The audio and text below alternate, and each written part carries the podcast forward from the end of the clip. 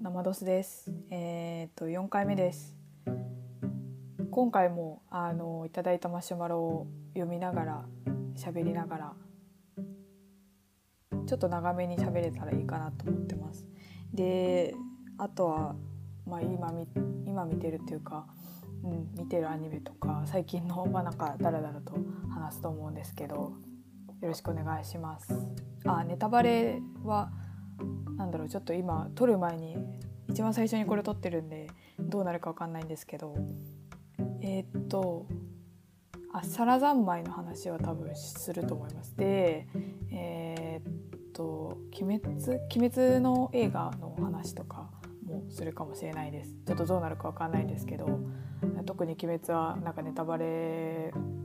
気にしてる人もいるかもしれないのでお伝えしておきます。えー以上です。よろしくお願いします。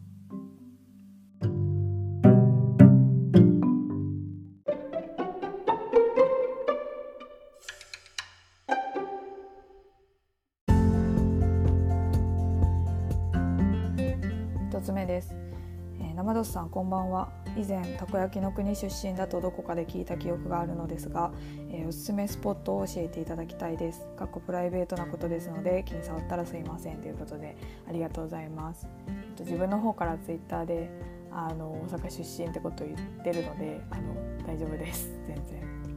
ありがとうございますということで。えーっとでたこ焼きのおすすめスポットなんですけどあの私っていうかあの結構大阪の人多いかなと思うんですけどあのなんだろうな。店で食べるより自分の家とか友達の家で食べるのが機会ばかりでなんかあんまり外でたこ焼きを食べようという、うん、ことがなくてですね、まあ、ちょっと信憑性に欠けてしまおうかなっていう気がするんですけど。まああのなんか何点かおすすめできたらなと思います。信憑性は薄めです。なので。えっ、とそうですね。一つ目がえっ、とあの難波にある難波グランド花月の横のとこにたこ焼き屋さんがあるんですけどえー、と店名がこれ調べたんですけどわなかさんっていうところであれが、えー、と結構前に食べたんですけどなんか普通に美味しかったなっていう記憶があります。なんですかね家で作るとどうしてもなんだろうしかもうちあんまりたこ焼き粉とか使わずに小麦粉とかでやるんでなんかこうなんですかねだし感が絶対ないんですよ。そんなにないんですよ正直多分家のやつは。ソースとなんかよくわからん生地とたこ焼きたこ。とまあなんか天かすとか なんかいろいろのこう、まあ、ごまかしあって美味しくなってるっていう感じがあるんですけどここのわなかさんのやつはなんかちゃんとこう味がするって言ったらダメですけどこうなんですかねだしっぽい味とかなんか卵っぽい味とかなんか生地に美味しいなっていう思った記憶があります。でなんかあの後で後でっていうか昨日ぐらいに調べてたらあのわなかさんちゃんと美味しいって書いてあったんで多分本当にちゃんと美味しいお店だと思います。でまあ難波っていうこともあって、まあ、グランド花月の横ですし、まあ、観光に合わせたらすごいあの行きやすいおお店かなと思います。来ることがあれば ぜひっていう感じなんですけど。で2つ目がうんとこれは大阪じゃないんですけどしかもたこ焼きじゃないと思うんですけどえっとあの明石と兵庫の明石っていうところに、ま、明石焼きっていうなんか、まあ、名物的な食べ物があって卵焼きって言われるのかな？あのたこ焼きの形状で中もたこが入ってはいるんですけどソースとかではなくてこうなんかだしをつけて食べるようなものなんですけどあの、まあ、そういったお料理があって、えーまあ、そのお店が、まあ、兵庫のその明石っていうところにはいろいろあるんですけど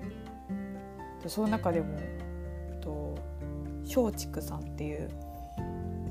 松の竹の松竹さんっていう、えー、とその明石焼きのお店が美味しくてこれはなんか何回か行きました。何回か行って美味しかったです。なんかお店の感じとしてはすごいなんですかね地元っぽい感じであんまりその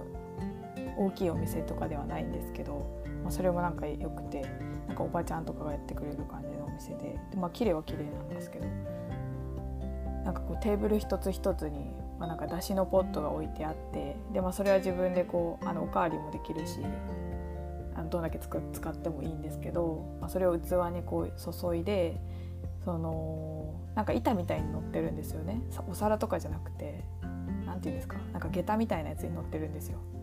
なんかそういうあの卵焼きが。でそのそこから卵焼きをこう取ってまあなんかそのお出汁の中に入れてちょっと崩しながら食べるみたいなあのお料理でなんかすごい美味しいです。おすすめです。ちょっとたこ焼きとして紹介するとあのめっちゃ怒られるかなと思うんですけどえっとなんか形状として似てるので紹介しておきました。多分その似てるとか言ったら一番怒られるかなと思うんですけどですかね。なんで大阪はわなかさんが美味しくて兵庫はその松竹さんってとこが美味しいです。ただたこ焼きではないです。ぐらいですかね。ああのかつて私の大好きな本田元弘さんがえー、っと大阪をロケで回ってカレンダーを撮った時があるんですけど今日一昨年ですかね一昨年のカレンダーか。でそこで11月の絵柄がたこ焼きを持っててこっちを見てる太田さんなんですがあーこれめっちゃ可愛いこれありえない本当に可愛い。うん。なんですけど、えっと、このたこ焼きはおそらく粉もミュージアムが後ろに見えるので、まあ、道頓堀ククルさんっていうたこ焼きかなと思います。食べたことはないですが太田さんがすごい美味しそうに食べてるのでおそらくめちゃくちゃ美味しんでるであろうと思われますこれは。ありえない可愛さだ。このカレンダー本当大好き。大阪人なんでありがとうございました。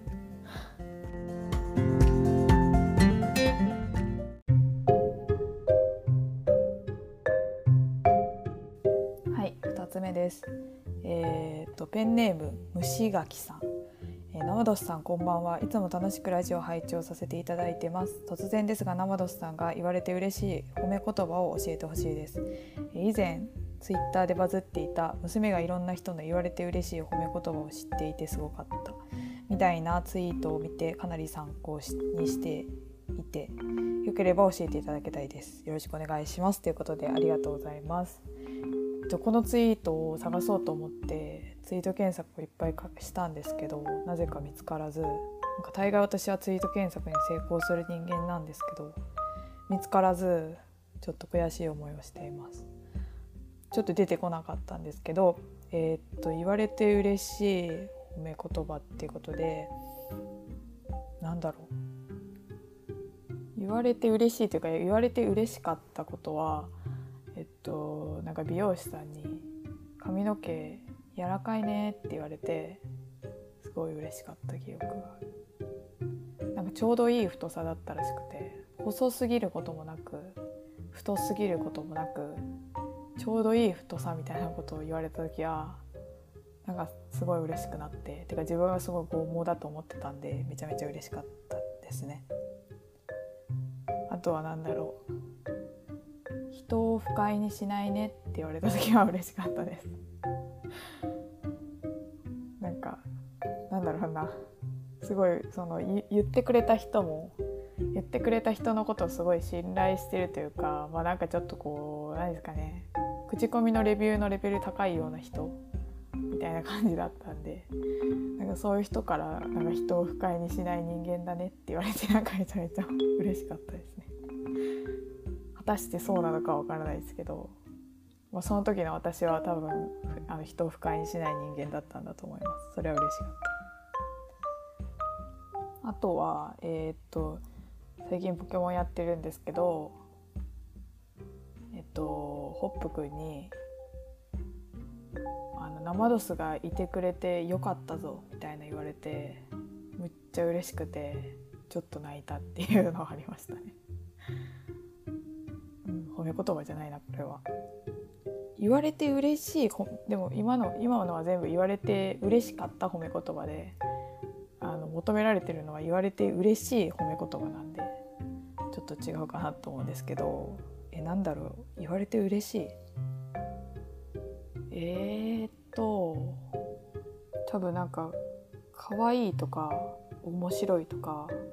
優しいとか言われても優しそうとか。言われてもいやそんなことないしなって多分自分は思っちゃうような人間だと思うので何ですかねでかしたとかやるじゃんとかなんかそういう感じで現行犯でなんかこうやったことを褒められたりしたいですかね。まあ、最近ちょっとテニス見てるのもあって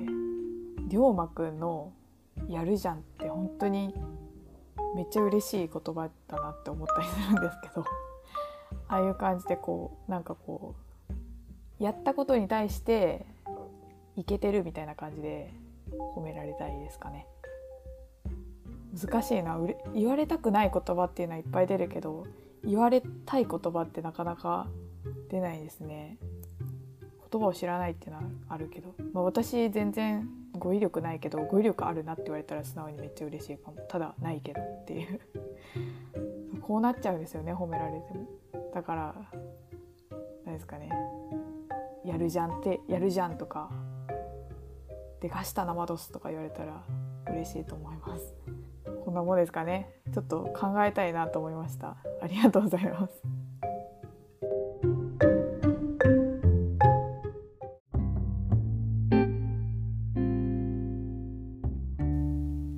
次です。こんにちは。ラジオまたやるとのことで楽しみにしています。生ドスさんが何か新しくハマってまずやったことは何ですか、えー、ホンダオナヒャンにハマってまずしたことや、えー、ガンダムでまずしたことがあれば教えてほしいです。ということでありがとうございます。そうですね。まずしたことって結構難しいなと思うんですけどジャンルにもいろいろよると思いますしなんだろうな。あのガンダムのシード見て外したことはおそらく画像検索ですね「新アスカかわいい」で検索した記憶がある。今もしてますけど。あの「新アスカかわいい」とか「アスランザラかわいい」とかで検索してた記憶はあります。ただネタバレを踏むのが怖いので。こうできるだけこう目を進めながらというかこうスクロールを慎重にしながら検索をかけていたような気がします。WO でも多分画像検索をすぐやっちゃって「刹那 F 精鋭」って調べたら、まあ、なんか銀ピカの刹那がめっちゃ出てきたんでこうもう幸先が 悪すぎたというか「何これ?」っていう。ああもうなんかろくな目に合わなさそうって思ったんですけど、まあ、そういう事故はありつつもやっぱり画像検索は結構すぐするっていうか画像検索とかでいいんですかね。こんなんみんなするわと思うんですけど。もうホーダンヒャンハンも画像検索しましたね。あの画像検索でいいんか。からなくなってきた画像検索はします。まあ、なんかありとあらゆる検索フォームにその好きになったキャラだとか、まあ、好きになった人の名前を入れて検索するっていうことはしますね。まあ、なんかガンダムとかだとそこからこう展開してピクシブに飛んだりまあ何ですかね動画見たりとか手書き動画とか見たり とかしてあの何ですかね発展があるんですけどその本田さんをハマった時は私そのそもそもそのリアルに存在している人間を推したっていう経験がなさすぎてこの今までのなんかそのロジックというか流れが全然通用しなくて、まあ、いわゆるピクシブで入れたって出てこないしそもそも自分がその全然違う目線で好きになってますから本当になんかどういう風に広げていけばいいか分からなくてもうなんかずっとブログ読んだりとかファンの人のツイート読んだりとかそのもう自分でどういう風に落とし込んでいいのか全然分からなくてダラダラしてたのがあって、まあ、一番あのカメラロールに太田さんの画像が多いですね。すごいあります。自分が撮った画像よりはあると思うっていう感じですね。まあ、ガンダムは2次元なんで、まあ、比較的こうスルッと絵描いたり自分の中で、まあ、なんかモヤモヤしたものをこう書くことで消化したりっていうことにはいけたんですけど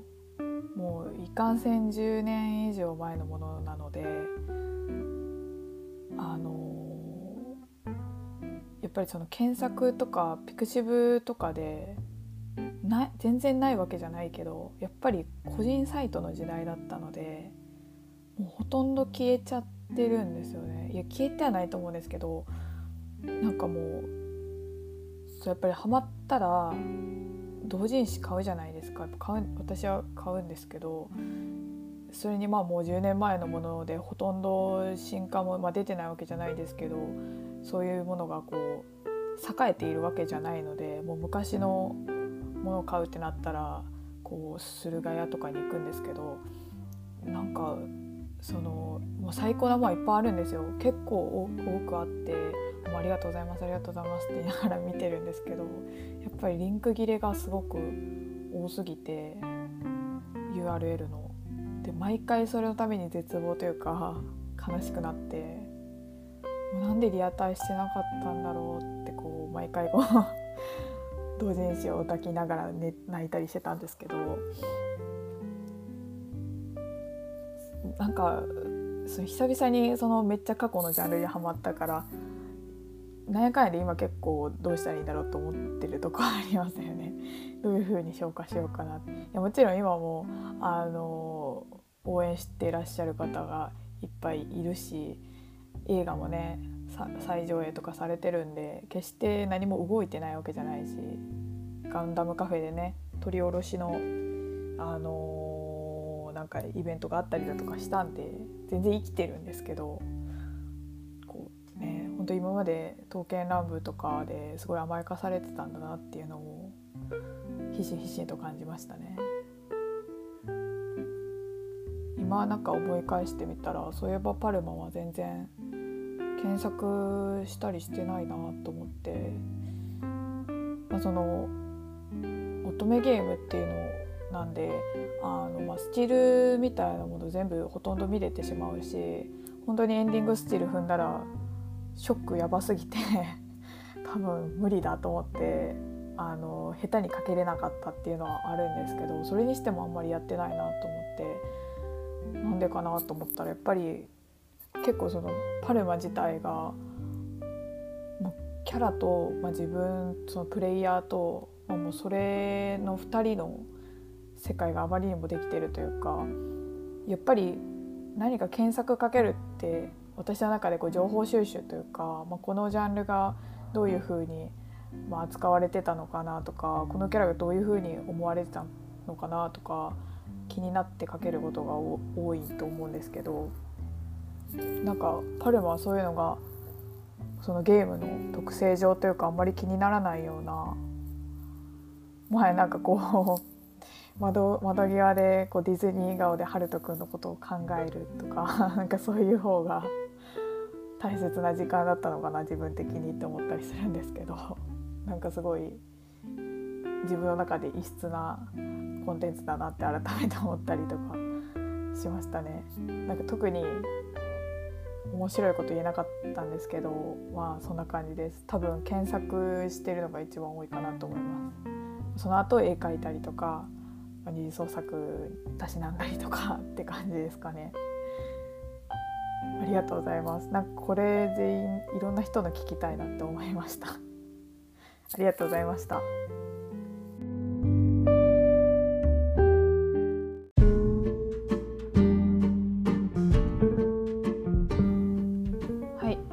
で最後です。こんにちは。前回も送らせていただいてそこからこっそり覗かせていただいてます。この間 WO の 4DX を見てタイに今まで以上に目がいってしまったのですが、えー、あのパイスは何ですか？あのちょっと伏せ字があるんですけど、まあ、おそらく胸かと思われます。のところは何なんでしょうか？そして今回初めて唇のピアスに気づきました。あと「鬼滅の炭十郎」さんには私はいきなりのド S で度肝の度肝を抜かれました。アマドスさんはいかがでしたでしょうか？ということでありがとうございます。多分えっ、ー、と私がタイが好きだということとあのミキ某ミキ平次郎さんの 伏せる必要はないと思うんですけど、えー、っと恋に最近やばいということをまあ踏まえた上でこのマシュマロを送ってくださったんだと思います。でタイのパイスなんですけど本当に私も分かってないしこれ多分制作秘話であのパイスに言及されてないような気もすいません。昔のメディアに疎いので分からないんですけどないような気がします。なんかタイめちゃめちゃ好きな方がいらっしゃるんですけどその人も何か言ってたかな？言ってなかった気がするので。でねあのなんか胸のところにタイはピチピチのパイロットスーツ着てるんですけど胸のところになんかヌーブラみたいななんかシリコンのよくわからないものがピッピッてついてるんですよね。でおそらくそれが何なんでしょうかっていうことで私もわからないんですけどあれねあれ本当に悪意悪意じゃないですか？あんななんかもうピチピチなのにやめてくださいよって思うんですけど。なあれはなんか機能的な意味があるのかないのか絶対ないと思うんですけど。胸にあんなつける意味がないじゃないですか。な他他ピチピチなのになんで胸だけヌーブラみたいになってるんだよって思うし。何ですかね。なんか管でも入れるのかな。わからない私には。でもしかもタイのパイスは境目？抜け目？何ですか？あれは。あの合わせみたいなところがちゃんと股のとこまで通っててめちゃめちゃドエロいやないかって思ったんですけどそういえばねヌーブラもついてましたねっていう。本当何なんだろうあれ。やっぱあの実験されてて脱走防止かなんかあの身体の、まあ、なんかバイタルチェックかなんか知らないですけどあの首輪みたいなのをつけられて絶対首輪じゃなくてもいいじゃないですか普通に。なんかちっちゃいチョーカーみたいなんでもいいじゃんって思うんですけどなんかそんなデザインになってるしやっぱ相当なドスケベがあの新政府の中にいるとしか連邦軍の中にいるとしか思えないんですけど。何なんですかね。ヌーブラもきっとその延長線でデザインとして採用されたんでしょう。そしてタイはなんだこの胸のとこと思いながらもこう特に何も言えずにっていうか言った方が恥ずかしいなっていう感じで、えー、我慢してきてるのかなと思ってます。我慢っていうか無になってるもう心を閉ざしてるのかなと思ってます。その点に関しては。タイかわいい。で初めて唇のピアスに気づきましたっていうのがびっくりしたんですけどその劇場版ってもちろん何ですかねこういう私だとか、まあ、不女子的なマインドで見てない、まあ、そのような人も多いと思うんですよ。普通に当時は子供も見に来てたでしょうしまあどっちかっつっていうと人間もだけど、まあ、その期待とかの方が、えー、熱量があるなっていう人もいっぱい見に来てたと思うんですけどそういう人ってもしかしたらタイの唇ピアスに気づくこともなく十何年間を今まで生きているのかと思うとびっくりって感じです。いや確かにあれすんごいちっちゃいしあんまり主張してきてないんで見落としがちですよねなんかそれもすごいな何なんですかね変態がやっぱりいるのかな？わかんないですけどでもあれは完全にタイの趣味だとご趣味だと思うので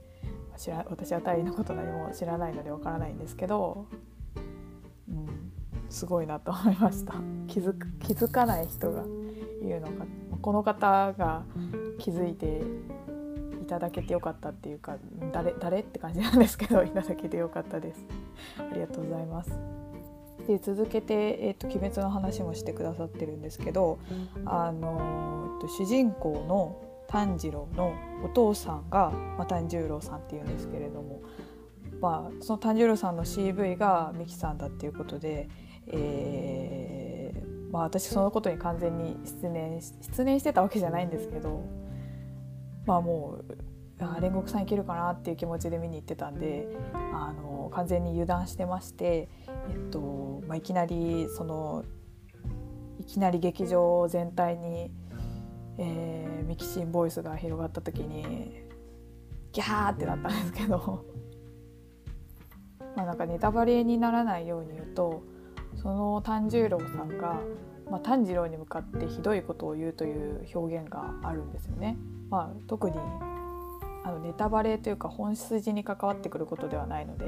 まあ、いいかなと思うんですけど、えーまあ、そのセリフがこう、まあ、一部の方にとってはいわゆるこうド S 的なお声に聞こえてしまうというお話だと思います。で私はあのその何ですかねもう劇場ではもうミキシンボイスってだけで耳がーんってなってたんでもうそのそそこはもうもう聞こえてきただけで太ももをつねっていたので、えっと、そのセリフを聞いてうわっとか思ったり全然できてなかったのでそういえばと思ってこのマジュマルでハッとしましたそういえば確かにあれは結構良質なえーと、鬼畜ミシキシンボイスだと言っても過言ではなかったような気がします。まあ、そういう風に楽しんでるのはちょっと鬼滅ファンとしては鬼滅ファンの方からしたらちょっと良くないとは思うんですけど、まあ、どうしてもねそういうこともあるでしょうということで。いやあれはすごかったですね。劇場では本当に記憶がないですけど。っていうか本当に鬼滅がそのその炭十郎様ですけど、まあ、赤座くんも石田明だからもうめちゃくちゃになってるんですよ私の頭の中が。あの決してその何ですかねなんかそのキャラと声優さんを混同してるわけでもないし、えっとまあ、声優さん単体で推してるとかそういうわけでもないんですけどもうただただ声の特に声の圧が強い2人だと思うんですよ。もう声だけ歩いてる声に足ついて歩いてるみたいなお二方だったので、まあ、自分の中でも相当な混乱が起こってましてねびっくりしました。なんか全然石田明っぽくない石田明だよって言われたんですけど、まあ、そうだけどめっちゃ石田明じゃんってなって、うん、集中し損ねたとこはありましたね。もちろんもうボロ泣きしましたけどはい。っていう感じで。なんか全然関係ないんですけど「えー、っと鬼滅」で一番あエッチだなと思ってるのは、えー、親方様です。まあ、でもちょっと本人がすごい病気を患ってらっしゃるのであのこの高ぶった気持ちを親方様にぶつけることはできないので もう収めるしかないんですけれどもこの件を収めさせていただくことしかできないけどもあの親方様が私の中で一番エロいなと思ってます。最近本当にデコに弱いのでああいうおでこキャラ大好きですね。はいなんかダラダラと中身のないことを喋ってしまったんですけどやっぱ令和に対いけるなと思いました。ありがとうございました。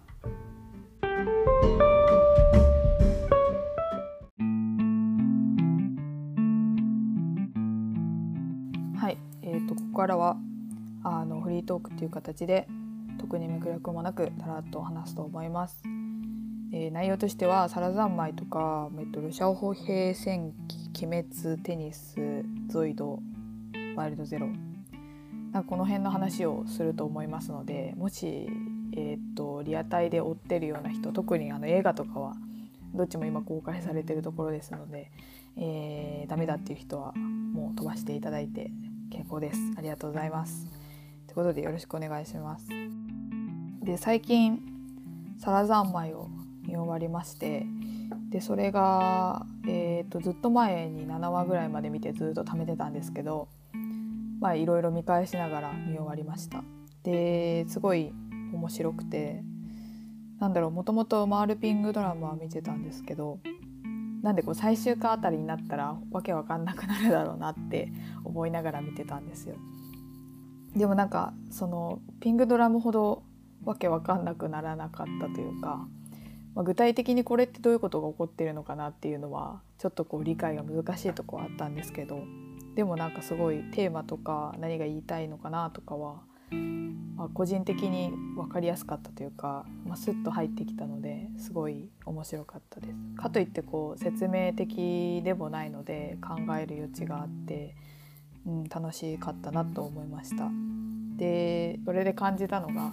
なんかこっからちょっと偏見じみたことになるんですけどこう最近陰の者たちのあの陰キャの者たちの、トレンドというか流行りというかそういうものがこう、元気とか友情明るさみたいな、えー、未来とか希望とかなんかそういうものが結構流行ってるというかトレンドというか なんじゃないかなと思ってて。でまだ逆に反してこうジャンプ系の漫画がどんどんこう死について研究するようになったりしてきて、まあ、面白いなと思ってるんですけど。まあ、なんかすごい自分がこう陰の人間なので、まあ、あのサルザンパイのその明るい明るい終わり方ってそんなあの簡単な表現じゃあのダメな気もするんですけど、まあ、すごいはあのスッと入ってきたなっていう感じはあります。でまあその流れで「鬼滅の刃」も見に行ってえーまあ、やっぱりこう死について研究してくるなと思ったんですけれどももともと漫画読んでいたんで、まあ、内容についてはあの大体もう知ってしまっててねもうあれは本当になんかこう「はあ面白かった」みたいなものじゃないので大変その後の予定に狂いが生じましたね見終わった後。でね横の子供がすごい横があのお子さんだったんですけどもうすごいちっちゃい子でチャイルドチャイルドシートみたいなのをこうつけてこう底上げするぐらいあの小さい男の子だったんですがなんかねもうその子よりも私の方がちゃ多分ちょっと迷惑になるかなっていうぐらいこううーってなったんですが、まあ、声は出してないですけど、えー、一緒に見てたお母さんにちょっとあんたが泣きすぎててちょっと集中できんかったわって言われて本当にこうあのこういうことはいかんいかんなと思いましたね。一番いかんファンな気がすると思ってダメだと思いましたでも本当に演武くんが死ぬやっぱちょっと暗い話をするともう暗くなるので、えっと、え黙って演武くんの話をしますがやっぱ演武くん死ぬほど可愛すぎて何ですかね声も普通に可愛いし見た目も可愛いしもう仕草も可憐なのでああれをこうあの横で見てた小さい男の子は一体何を思ってたのかなってすごい気になりましたね。あの演武くんのことどう思ってるって聞きそうになりましたけど、まあ、聞かないけどすごい気になりましたね。可愛すぎた。少女のよう。可憐すぎる、まあ、男の子だと思うんですけど。いや性別は多分明かされてはないと思いますが。うん。可愛かったな。すごい可愛かったです。まあ本当にえっと何ですかね。煉獄さんのオタクっていうわけではないんですけどやっぱりこう煉獄さんの人としての柔らかい部分をこうめちゃめちゃ最後見せてくるみたいな感じの演出はすごい憎いなと思ってて WO もそういうことよくしてくるんですけどこう最後の最後でいきなりこう刹那の心の柔らかい部分を見せてくるとかなんかそういうね最後の最後で結局ロックオン家族と会いたかったみたいな気持ちで死んでいったんかいみたいななんかそのそういう何ですかね。いきなり弱いところを見せられて号泣みたいなすごいしました。面白かったですけどちょっと2回目をする体力がないですね。ちょっと本当に頭が痛くなった。泣きすぎて。主人公も含めですけどキャラクターが全員号泣して終わる映画ってすごいなと思って。ねまああの客席もみんな泣いてましたけど画面の中も全員号泣してるしなんかとんでもないもんだなと思いましたね。ちょっとホムラ聞くのが怖いですもん。あれなんか駅とかで演奏してるギターの人とかたまにいるんですけどあの普通にこう日常でいきなりホムラガツンってされたらなんかもううわーってななるなるでしょって思ってしまう。私これだから本当に煉獄さんのお宅の人とかしんどういう感じなのかなと思いますねこのホムラがめちゃくちゃ流れている状態世間に世間で。でミキさんの声にやばいっていう話をさっきもしたんですけどあの、まあ、それを組んでくださった方がいらっしゃいましてマシュマロの方で、えーと、ゾイド・ワイルド・ゼロに出てくるアルドリッチ少佐がめちゃくちゃいいので是非、えーと、見てくださいって言ったようなあのマシュマロいただきましてありがとうございますっていう。で、まあ、4話にメイン回が設けられてるということでとりあえず1から4話見てみて、えー、見てみたんですがそうですねもともとホビーアニメを見てた時期があってすごい懐かしい気持ちになりましたね。これもタカラトビーが出してる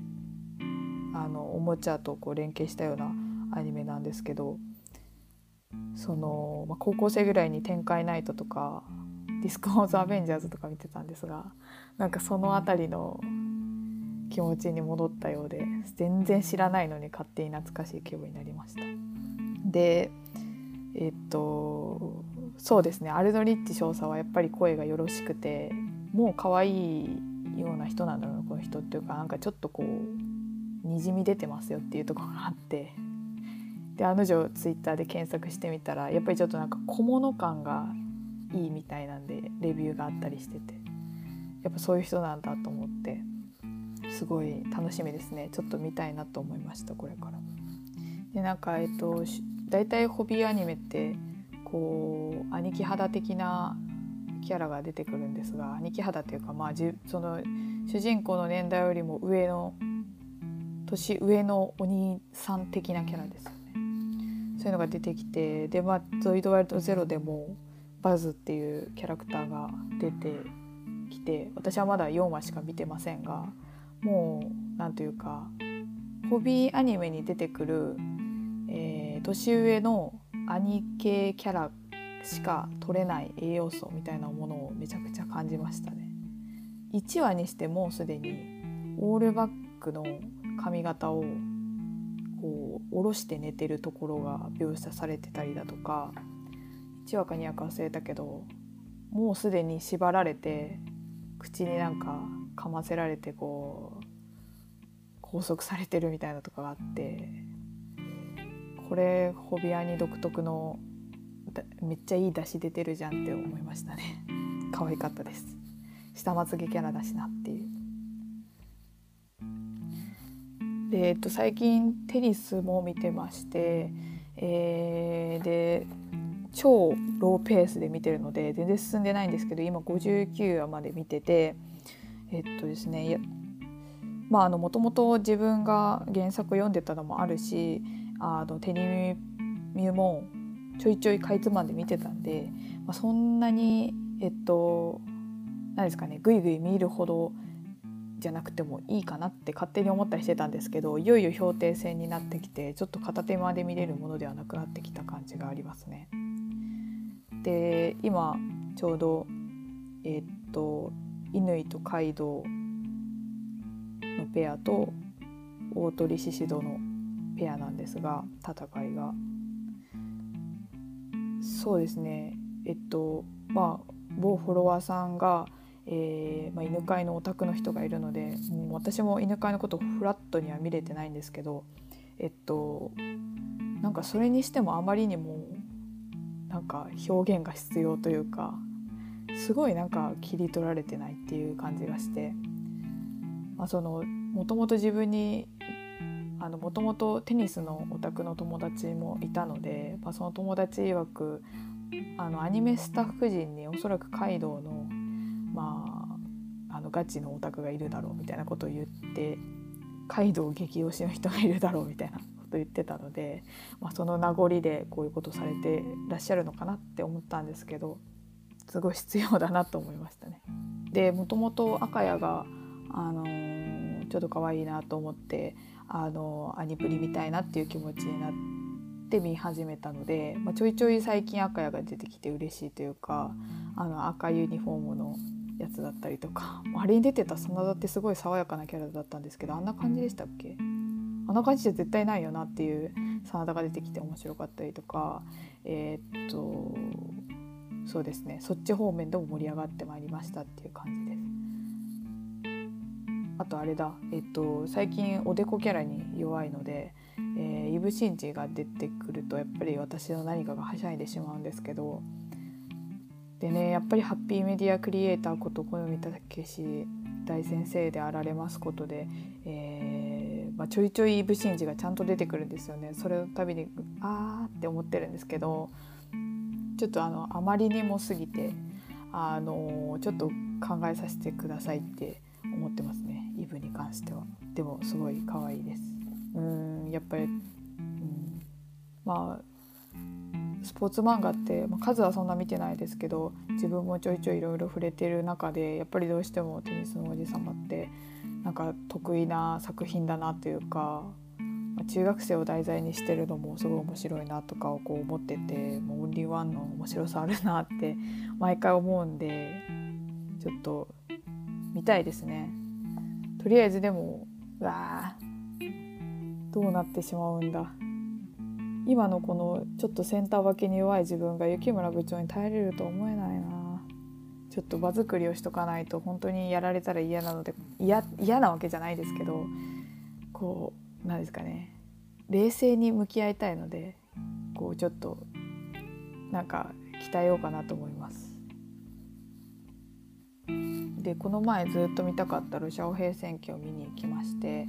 えー、もう本当にうん良かったんですけど、まあ、ストーリー自体は、まあ、そんなにこうかね。ラスト5分でひっくり返るドンドンみたいな。なんかそういう内容じゃないのでいいんですが。もうねやっぱりもともと師匠のデコにつられて見に行ったとし言っても過言ではないというかもう本当にそうなんですけど、えー、デコにつられて見に行きました。デコが良かったです。なんかオタクを喜ばせる要素がすごい多かったですよね。そもそもえー、っとおでこだしでご飯作るのが下手くそでめっちゃ強いけど免許持ってないとか。車の免許持ってないけどバイクの免許は持ってるとか。いろいろ方向音痴とかいろいろあるんですけどなぜかねモブのよくわからん男に女の人に見間違えられるとこありましたしね。あれ本当いるかあんなもんと思ったんですけどありがとうございますなんですけど本当なんでそのシーンを入れたんですかっていうこうちょっとこう身構えてしまったもうまたなんかこう罠かと思ってしまって すごい身構えました。でねとか言ってますけどやっぱりお師匠のあのなんか男っぽいとこもすごい良かったしそのあのシャオヘイと、まあ、無限の2人の感じも良かったしちょっとフーシーについて考えると あの無になってしまうっていうあのツイッターでも言ったんですけどあのだいぶこうはあってなっちゃうので、えっと、触れませんけど。うん、よかったです。あでも本当に風刺を材木にするのだけはやめてください。それだけやめてそういう気持ちで泣きました。あと普通にえー、っとシャオヘイがえっとその妖精の館に住むので、まあ、お師匠さんと別れるっていう、流れがあるんですけど、まあ、そこでシャオヘイがあの師匠と一緒に行きたいっていう風に選んでもうめちゃめちゃ泣きましたね。なんか最近そのガンダム見てたのもあるけどえなんでそうなるのっていうことが死ぬほど多かったのであのシャオヘイがそのそっちを選んでくれてめちゃくちゃ安心しましたなんていうかそのそうだよなみたいなあの自分のやりたい方を選素直に選ぶみたいなこう展開がかなりその傷ついた心を救ってくれた感じがあります。勝手に救われてましたね。よかったです。でなんかこうあれですね。周りにもロシア語平戦期好きな、えー、方がいろいろいらっしゃいましてえっと、これは映画を見終わったら見てくださいみたいなに動画があってそれがあの「おやすみみゃお」っていう歌をまあその中国版のその無限の声の人が、えっと、歌ってる、まあ、キャラソンではないんですけど、まあ、歌ってるっていうことで、えー、見たんですがもうそれがこう尊すぎてそれまでは正直やっぱりねほぼデコに対する下心で見に行ってかなりかなり、えー、言い方悪いですけど性的な目で見てましたけどあのもうその「おやすみみゃお」を聞いた瞬間もう醜い気持ちがこうファッて吹き飛びましたね。なんかね、えーと、友達と喋ってたんですけどなんかもうおでこもう師匠のおでこに夢中になりすぎて、えー、なんか劇場のその入場特典で師匠のおでこがこうホワイトボードみたいになっててなんか書けるみたいなやつが来たらどうするとか言って「えー、最高キャッキャッキャ」みたいな言ってこう勝手に盛り上がってたんですけど見てもないのに盛り上がってたんですけどもうそういった感情が一切消えましたよね。師匠のおでこをホワイトボードにだとそんなそんなことがいいわけがないだろうがっていう気持ちになってます。いやね本当に何ですかね。あの動画すごかった。本当にこう浄化機能がある。なんか濁った水とか綺麗になりそうあれ。本当に良かったです。そして本当にあれをこう正直劇場を見る前に見ちゃいかけてたんですけど本当に見た後でよかった。ありがとうございます、えー、すごいダラダラと喋ってしまったんですけどこんな感じです。もうなんかアニメの話で終わっちゃった。次は何を見ようかなと思ってるんですがちょっとそろそろ本当に亡国の秋と見ないとやばいじゃんと思ってるのでそれ見ようかなと思ってます。でもテニスもあるしな。迷ってます。幸せなことだな。ありがとうございます。